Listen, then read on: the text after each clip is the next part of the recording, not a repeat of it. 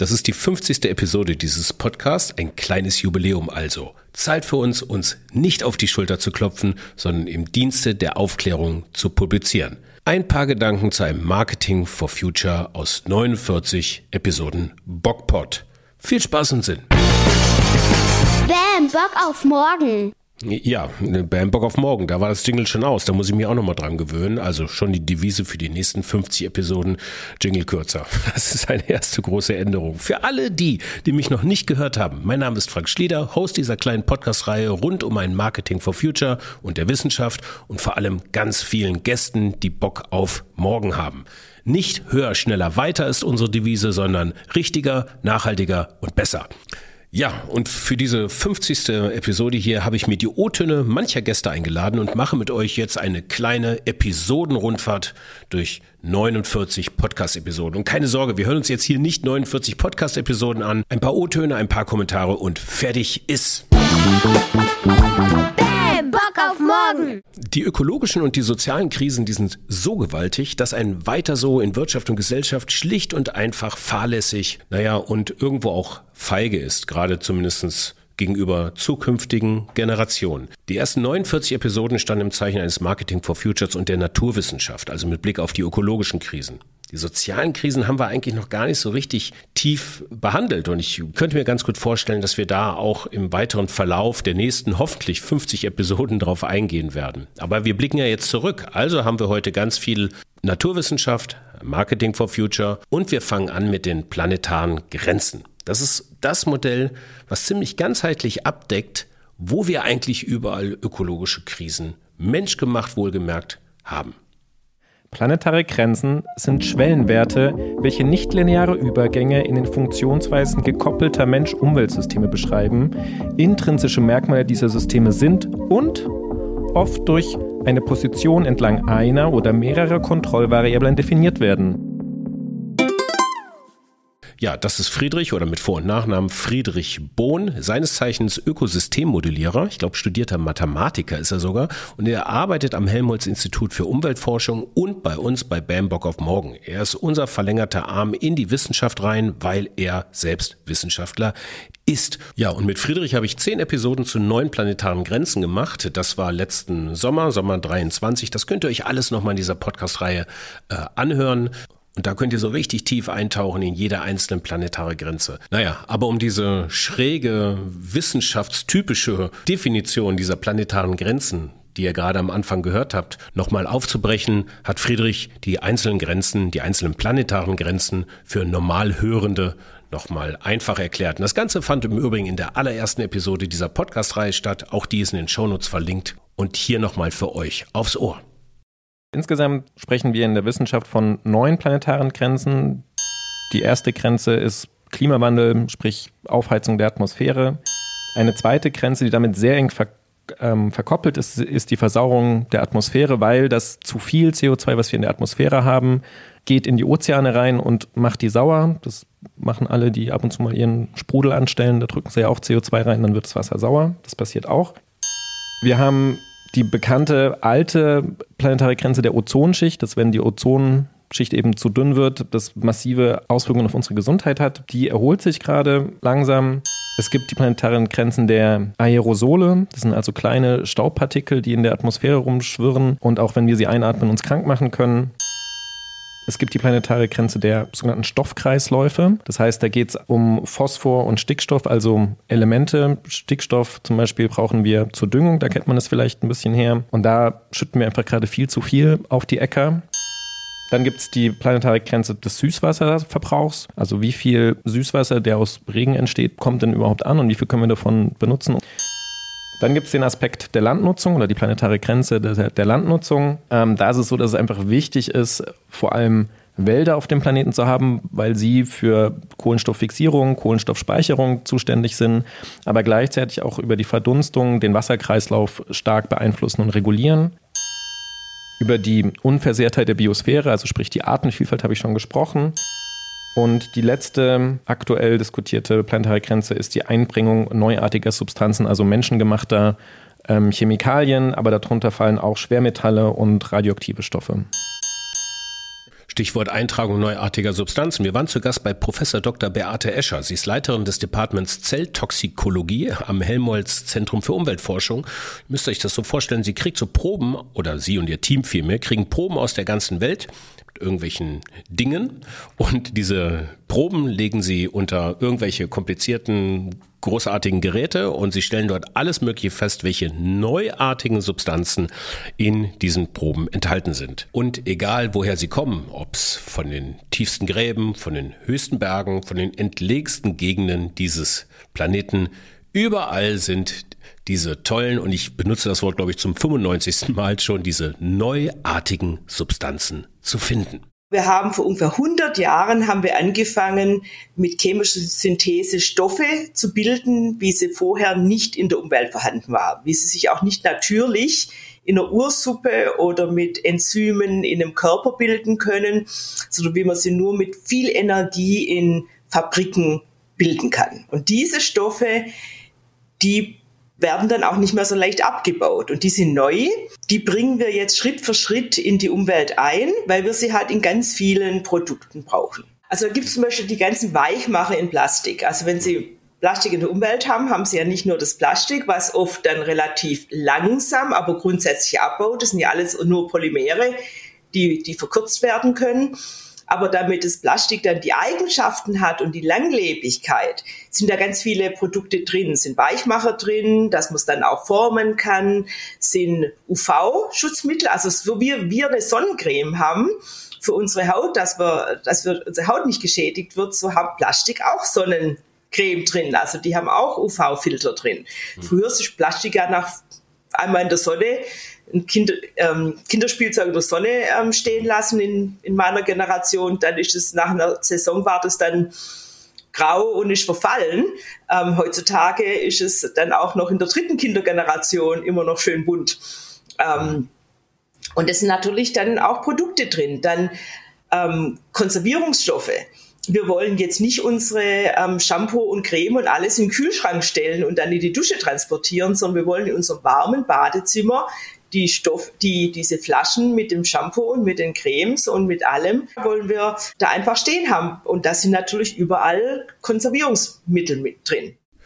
Ja, äh, und das nicht zu wenig. Frau Escher forscht übrigens mittlerweile im Schwerpunkt gar nicht mehr im Auffinden einzelner Substanzen in irgendwelchen Proben, sondern sie erforschen, wie diese Substanzen, die wir auch alle in unseren Körpern drin haben, miteinander äh, wirken, weil es kommen immer wieder neue dazu, das nur in mikro- und nanogroßen Mengen, aber wir wissen einfach nicht, was passiert mit diesen Substanzen, Cocktails in unseren Körpern, in biologischen Systemen und so weiter und so fort. Diese Grenze, diese planetare Grenze Eintragung neuartiger Substanzen, just to name it, um ein Beispiel dieser neuen planetaren Grenzen zu nennen, ist keine klare Grenze, wo wir sagen, 5000 neuartige Substanzen pro Quadratzentimeter, dann ist überschritten, sondern wir sind außerhalb eines Safe Operating Space, so heißt es dann, und wir haben im Grunde genommen keine Ahnung, was passiert. Was hat das eigentlich alles mit dem Marketing zu tun? Mag sich vielleicht die eine andere Hörerin, der eine andere Hörer fragen. Und ich kann sagen, gar nicht so wenig. Denn dort, wo immer mehr neuartige Substanzen ins Spiel kommen, kommen eben auch immer mehr Produkte ins Spiel, die diese neuartigen Substanzen enthalten. Und damit wären wir schließlich beim Marketing, weil wir sind ja schließlich dafür zuständig, dass die Produkte überhaupt auf den Markt kommen und konsumierbar werden. Also bei unseren Kunden, bei unseren Zielgruppen oder wo auch immer ankommen. Und diese Erkenntnis ist natürlich nicht geheim, zum Glück nicht, sondern sie ist bekannt, auch beim Marketing-Nachwuchs und hinterlässt durchaus Wirkung. Jahren bemerke ich einfach, dass die Studierenden und ich würde auch sagen zu Recht kritischer werden. Und das äußert sich dann so, ich halte da meine Marketingvorlesung und erzähle denen, ja, ihr müsst kundenzentriert denken, ihr habt da ein Produkt, ihr wollt das Produkt eigentlich an die Mann oder auch an die Frau bringen. Und ich merke dann nach der Vorlesung, dass ich fast so ein bisschen belagert werde vorne klassisch am Pult. Und dann kommen dann die kritischeren Fragen auf.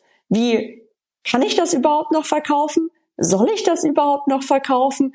Kann ich Leuten einfach was andrehen, was sie eigentlich überhaupt nicht brauchen? Und man sieht da schon, dass sich da nicht nur mein Mindset verändert hat, sondern eben auch dieses Mindset der Studierenden. Und hier ist dann wirklich die Frage, was können wir eigentlich noch verkaufen? Und wenn man sich diese Zahl anschaut von diesen 10.000 Gegenständen, also die wurde immer mal wieder von unterschiedlichen Forschenden erhoben, die gehen dann in die Häuser traditionell von Konsumenten und zählen einfach, wie viele Gegenstände da rumziehen. Und wenn man sich das mal vorstellt, 10.000 ist ja unendlich viel. Also erstmal konsistent bis 10.000 durchzuzählen, ist ja schon mal eine ziemliche Herausforderung. Und diese Zahl 10.000 gilt natürlich auch besonders für unsere westliche Welt. Und hier ist wirklich die Frage, was brauchen wir eigentlich zum Beispiel noch an Gegenständen? Was brauchen wir auch noch an äh, Kleidung? Aber die Frage ist wirklich, was können wir eigentlich noch verkaufen? Und hier ist auch die Frage, das Marketing ist, führt ja zum gewissen Problem. Das heißt, wir kaufen zu viel. Und wenn ich das jetzt nochmal auf 2040 ummünze, würde ich mich jetzt wirklich fragen, wie können wir vom Problem, also uns vom Problemfeld wandeln? Wir schaffen, wir schaffen latente Bedürfnisse, wir verführen Menschen, wir drehen ihn fast mehr an. Wie können wir eigentlich auch eine Lösung darstellen im Marketing zu diesem Problem, dass wir eigentlich einfach Menschen dazu antreiben, mehr Ressourcen zu verbrauchen und teilweise eben auch zu verschwenden? Ja, das ist die Stimme von Professor Dr. Johanna Gollenhofer. Sie ist Marketingdirektorin der Universität St. Gallen und sie war bei einer Episode zu Gast, die da hieß Marketing 2040. Ganz tolle Episode, wie ich finde. Eine der meistgehörtesten Episoden übrigens, der ersten 49 ähm, der ersten 49er Staffel, wenn ich das so sagen kann. In den Shownotes verlinkt, by the way. Wie gestaltet sich das aber jetzt eigentlich in der Praxis, um bei dem Framework der planetaren Grenzen wiederum zu bleiben? Wie macht man denn jetzt eigentlich Markenführung innerhalb der planetaren Grenzen? Und auch da haben wir tolle Gäste zu gefunden, zum Beispiel diesen hier. Es gibt kaum einen Bereich, der so viel Einfluss hat auf die planetaren Grenzen wie der Lebensmittelbereich. Das heißt, erstmal gucken wir alle an. Das heißt, alle neun. Klar, besonders wichtig sind für uns logischerweise ähm, Klima, Biodiversität, Wasser und aber auch, weil wir mit den Meeren arbeiten, Eutrophierung, ähm, aber auch Stickoxide. Da kommt man schnell hin, dass wir, ich habe schon fast wahrscheinlich sechs aufgezählt, ne? Ja. Ähm, und die sind alle überschritten. So, ähm, das heißt, eigentlich haben wir mit allen zu tun. Ähm, und das ist auch eine Herausforderung, weil wir äh, auch wissenschaftlich noch gar nicht alle richtig operationalisiert messen können. Also wir haben noch gar keine richtigen KPIs dafür. Ähm, da sind wir beim Klimawandel, ähm, bei den sozusagen Treibhausgasen, vor allem CO2 schon am weitesten. Das ist relativ gut operationalisierbar. Ähm, aber bei Biodiversität geht schon los, dass das hm. bis heute schwer zu messen ist. Ähm, und gerade in Lieferketten schwer zu messen ist. Das heißt, da müssen wir mit Proxys arbeiten, um uns da irgendwie anzunähern. Ähm, aber das ist mir, glaube ich, nochmal so auf den Punkt gebracht, einfach super wichtig. Ähm, der Lebensmittelbereich ist, wenn wir über planetare Grenzen reden, der wichtigste gesellschaftliche Handlungsbereich, was mir oft politisch fehlt. Ähm, wir reden über Energie, über Mobilität, aber eigentlich habe ich das Gefühl, reden wir nicht über das, was wir essen, weder politisch noch gesellschaftlich. Ähm, und das sieht man schon in den Sektorzielen der, der Klimaregierung, als sie es noch gab. In dem Sinne, da hatte Landwirtschaft nicht mal ein Sektorziel. Ähm, es ist allein beim Klimawandel 30 Prozent kommt aus der Nahrungsmittelindustrie. Mhm. Bei Biodiversität sind es 80. Bei Süßwasserverbrauch sind es zwischen 70 und 80 Prozent.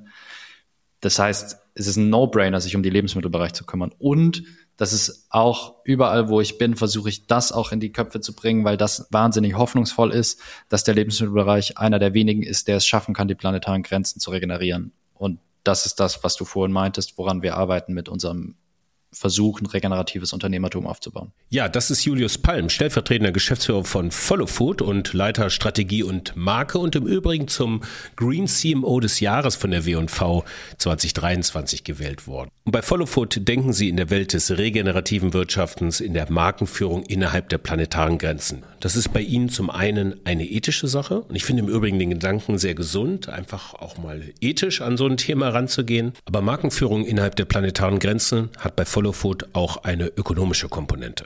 Das ist ein Riesenunterfangen. So, ne? Das ist ähm, auch nicht zu unterschätzen, aber gleichzeitig auch alternativlos. Also, mhm. Ja, irgendwie auch gebrandmarktes Wort äh, in Deutschland. Aber also entweder gerade im Lebensmittelbereich, wir kümmern uns darum und übernehmen Verantwortung, dann könnten wir noch ein bisschen kontrollieren, was da passiert. Sogar relativ viel wahrscheinlich.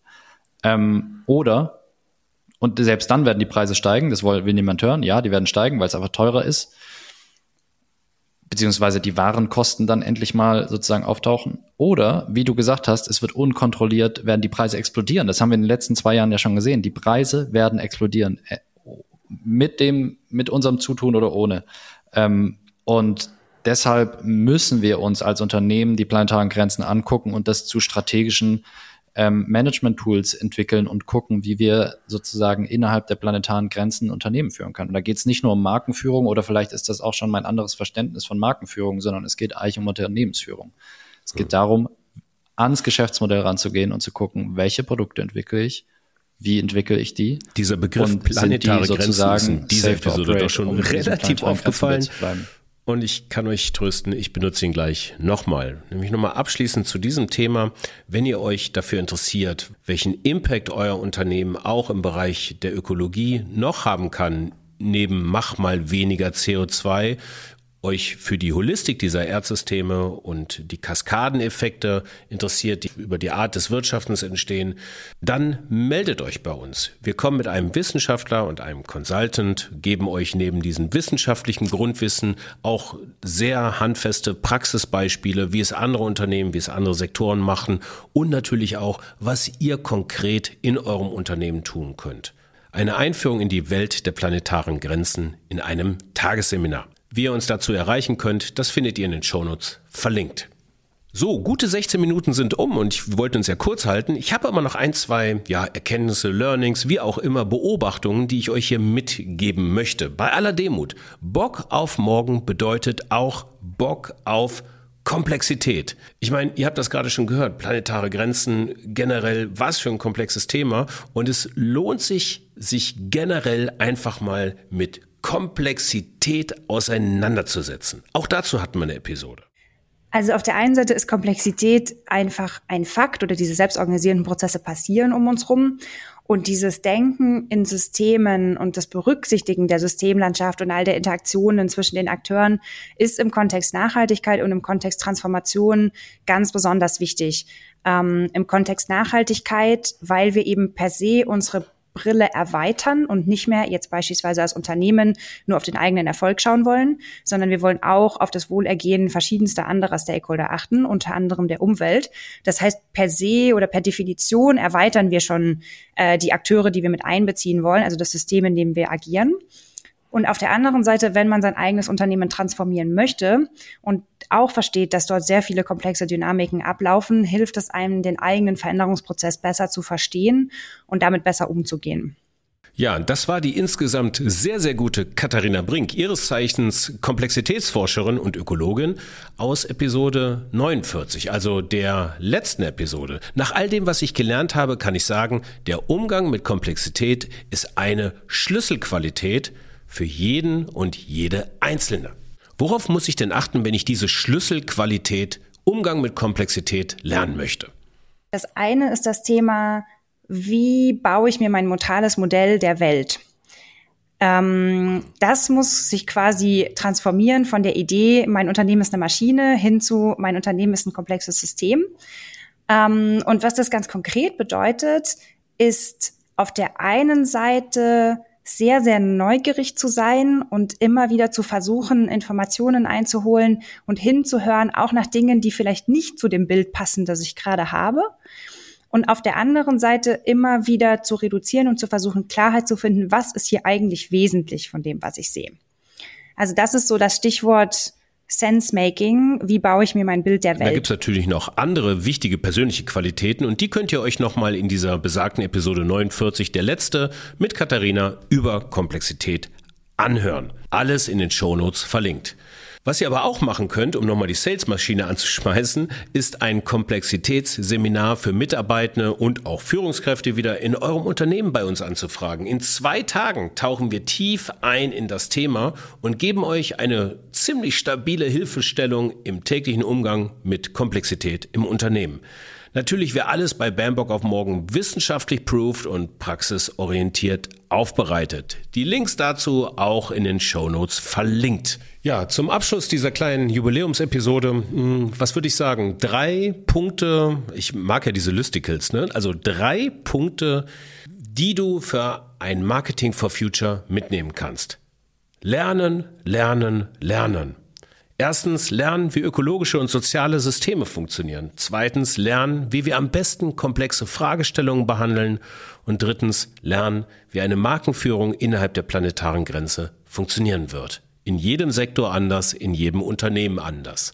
Ja, das war's. Zum Abschluss habe ich euch noch Maya Göpel mitgebracht. Maya war beim Bambock of Morgen Festival bei der ersten Ausgabe Ende November in Berlin. Die zweite Ausgabe machen wir übrigens am 25. und 26. September 2024 ebenfalls in Berlin. Dazu gibt's bald schon erste Early Bird Tickets, so viel kann ich verraten. Nun ist es auch gut. Die letzten Worte gehören Maya Göpel. Wir hören uns nächsten Mittwoch wieder. Danke fürs Zuhören, danke fürs Mitmachen. Wir freuen uns über alles, was noch kommt. Und ich kann euch versprechen, dieses Jahr wird es noch einiges in diesem Bam Bock auf Morgen Podcast geben. Bleibt also dran, abonniert diesen Podcast und leitet ihn an Kolleginnen, an Kollegen, an Freundinnen, an Freunde gerne weiter. Wir freuen uns. Tschüss. tschö. Und jetzt, nee, jetzt kommt Maya. Also. Bam, bam, bam. Bam, bam, bam, bam. Bam, bam, bam, Und aus der Perspektive ist es natürlich total wichtig, was können die einzelnen AkteurInnen in der Gesellschaft dazu beitragen, um immer mal wieder diese Fragen zu stellen, worum geht's eigentlich? Wo wollen wir eigentlich wirklich hin? Was ist denn das wünschenswerte Leben und vor allem auch das wünschenswerte Zusammenleben? Und wie können wir ein paar von diesen vermeintlichen Unvereinbarkeiten vielleicht wieder besser zusammenbringen und das gute Leben auch einfacher machen, wenn wir nämlich die Art, wie wir wirtschaften, einmal fürs 21. Jahrhundert updaten? Und genau deshalb ist es immer wieder so wichtig zu fragen, welche Erzählungen schwingen mit und wie kommen wir tatsächlich von einem System, wie es heute funktioniert, in ein System, was ganz anders funktionieren wird, und da ist die Botschaft, die ich heute mitgebracht habe, dass das leider durch ein Delta of Doom führt. Nämlich, dass wir erstmal viel investieren müssen, dass wir erstmal viel reingeben in die neuen Ideen, in die Umstrukturierung von Wertschöpfungsketten, in ganz neue Produktpaletten, die vielleicht auch das Nutzen und nicht nur das Besitzen in den Vordergrund stellen und so weiter. Und dass wir deshalb ganz deutlich mit den Geschichten, die wir darüber erzählen, warum es in der Zukunft wünschenswert ist zu leben und wie dann das gute Leben aussieht, in der Überbrückung von diesem Delta of Doom eine ganz wichtige Rolle spielen. Also Thema Transformation und Waschmaschinenzeit. Man hat so das Gefühl, alles wackelt, alles ruckelt, man weiß gar nicht mehr so genau, wo geht es gerade hin, wo findet man wieder ein bisschen Stabilität. Und es ist wichtig anzuerkennen, dass das gerade normal ist. Weil wenn ein System nachgibt und ein neues noch nicht ganz geboren ist, ist es wackelig. Wie können wir denn in dieser Wackelzeit das Beste aus uns rausholen und vielleicht mal den Fokus von ich, meine Selbst und meins in, hey, wir können gemeinsam Systeme umbauen, erweitern. Weil dann nicht diese morbiden Symptome, die wir viel jetzt ja auch gerade im öffentlichen Diskurs beobachten, sich bahnbrechen und wir alle vielleicht ein bisschen sicherer in die Zukunft navigiert, wenn wir den Eindruck haben, die anderen ziehen ja mit weil wir dann, und das wird die Botschaft sein, uns gegenseitig in dem Veränderungsprozess ja positiv verstärken können und viel schneller die neuen Angebote in die Welt bringen können, in denen dann ein Leben in planetaren Grenzen gut funktioniert. Geschichten erzählen wahnsinnig wichtig, weil die Kultur so unterschätzt ist in dem Prägen, ob etwas als drei große V oder als Innovation, Regeneration, Freiheitsgewinnung verstanden werden kann. Without culture the relative freedom it implies, society, even when perfect, is but a jungle. This is why any authentic creation, und ich glaube, damit ist es eine gute Überleitung zum nächsten Impuls, is a gift to the future. Authentic creation. Vielen Dank.